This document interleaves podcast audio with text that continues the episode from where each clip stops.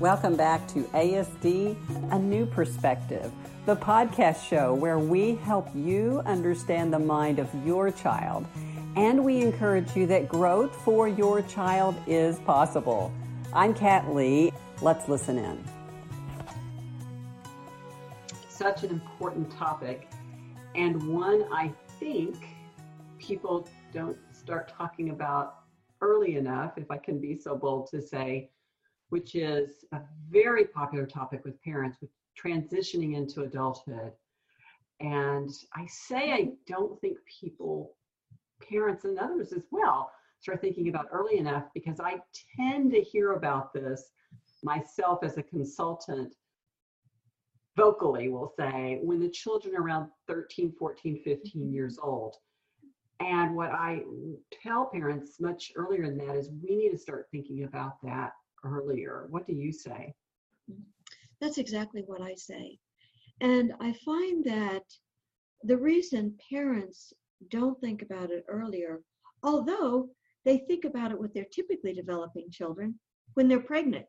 It's like, oh, I think she's going to be the CEO of a company or I think he's going to play the violin and be first chair in the London. And, you know, people have these thoughts about their children from the very beginning, but when they get that diagnosis of autism, there's a, uh, there's a reset button that occurs.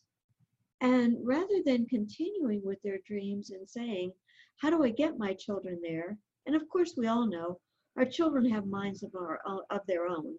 And so they're going to decide what they want to do. But we still, you know, when they're little, we think, you know, I have to get violin lessons for him, and I want to make sure that her preschool preschool works on this. You know, we we still think about those dreams when we begin to um, provide experiences for our children. But when that when that diagnosis of autism comes along, it's a reset button, and frequently people think my dreams are shattered. I no longer have dreams for my children. Now, you and I know, Catherine, that those dreams continue to exist. They need to continue to exist. We need to have them as a focal point. And in having them as a focal point, you and I, as consultants, will say to parents, What do you want for your child? And because they've had this reset button, they'll say, Oh, I want to hear him say mommy, or I want him to be able to go to school, or I want him to be able to maybe drive a car. But they have these very limited um, ideas about what their child might accomplish. The people who are really thinking ahead will say, I hope he can have a friend. But what you and I know is that we have to be thinking about where's the child going to be at age 21? What are the relationships going to look like? What's the flexibility going to look like? And what's the independence going to look like? And if we don't keep that in mind, then we're not going to get the child where he can be. And that transition into adulthood is, become, is going to be a jarring uh, it's going to be this jarring thing that happens to the family and child. Oh, what are we going to what are we going to do now?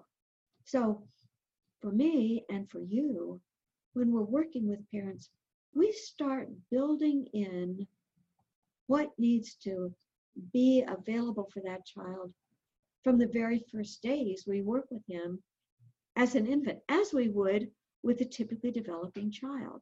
It's not that different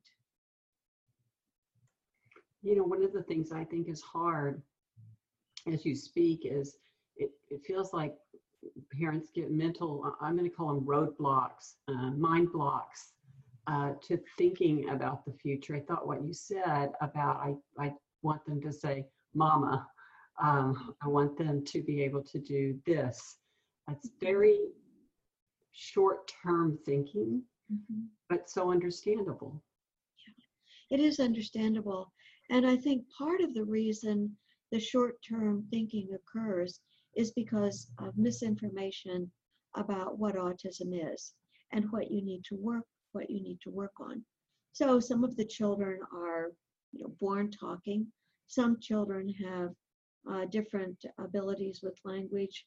Um, and what we see is that probably every child we see is a little bit different. And so knowing how to analyze where a child is and how to get him on this growth seeking mental pathway is what we have to work on. And we know how to do that. The good news is we actually know how to do it. And uh, what we work on, everything that employers are looking for when a child's 21. Which is such an interesting way to think about our work, but it's so true. We're we're taking the long vision. It it reminds me of as I have my clients think about what we call uh, mission statements. Uh, sometimes I call them vision, depending on how uh, the parents best look at things. But trying to get beyond right now, trying to get, you know, a year up the road, five years up the road, 10 years the road. And as we say, those mind blocks uh, kind of can get in the way of their thinking. So sometimes we really have to kind of push them to think about how were you thinking about this when you were pregnant? Yeah. Yeah, and I, I feel like there's a lot of good information out there, particularly if we look outside the field of autism.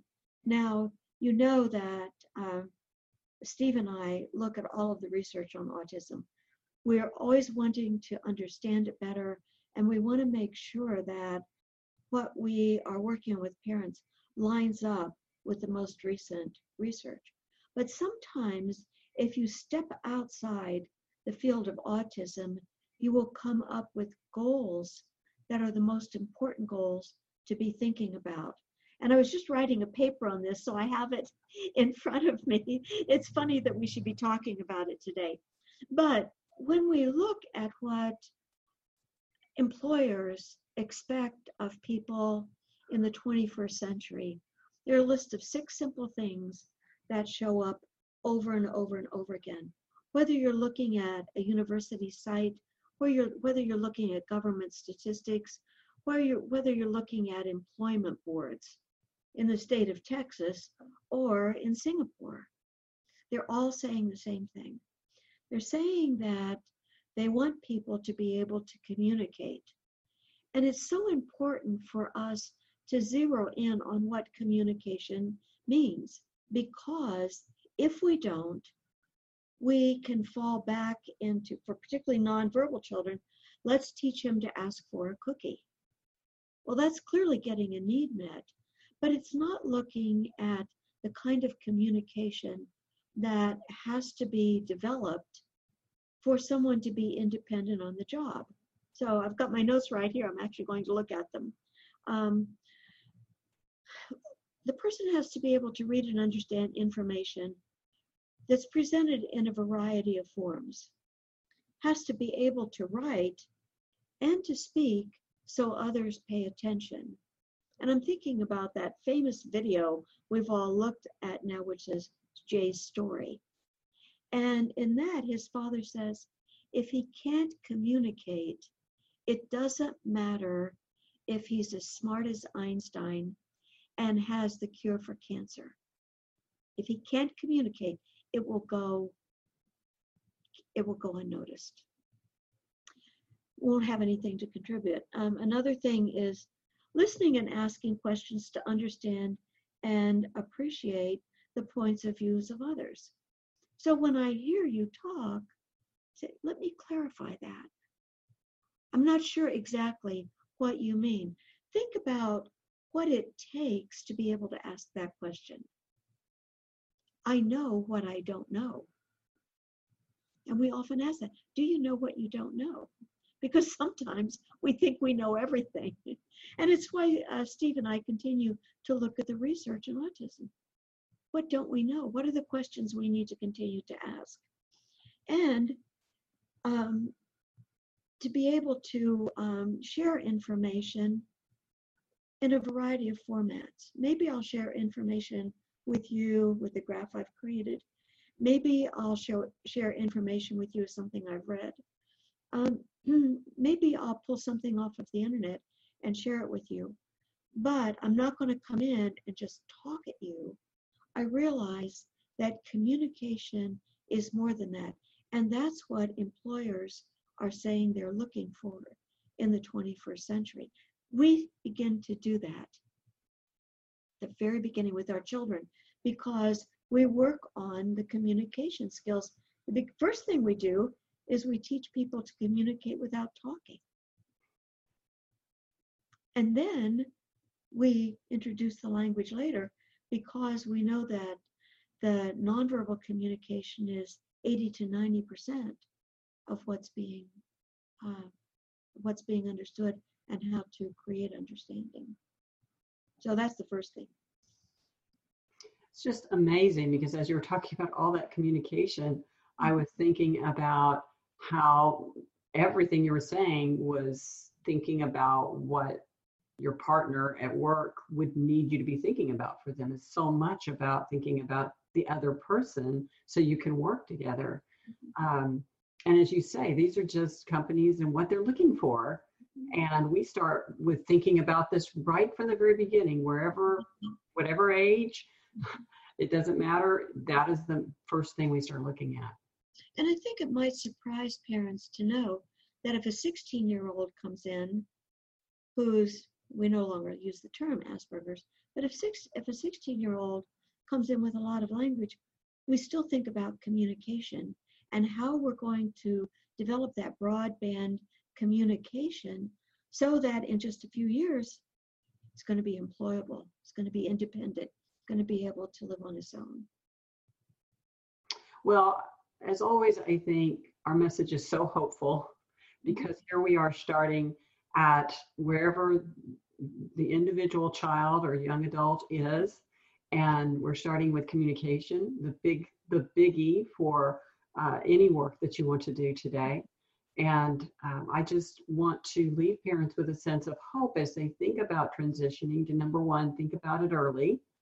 And then number two know that they can still have those dreams that they had.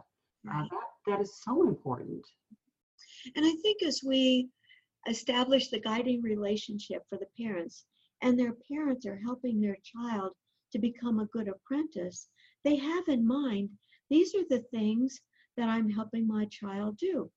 And even though we don't say uh, we're going to walk in for a job interview next week, when you have a four year old, the areas of communication, thinking and solving problems, ability to be adaptable, to learn continuously, and on the spot and to rethink and continue to learn, to work with others, and then the ability to plan and analyze and monitor what's going on.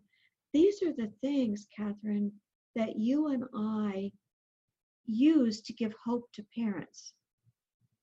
And it's it's also the way that we keep them on track for that end product, which is what's the what what are your child's relationships going to be like and what's your child's level of independence going to be because we know if the child can do these and do them almost the way you and I do them thoughtlessly because it's like second nature we're going to get where we want to get.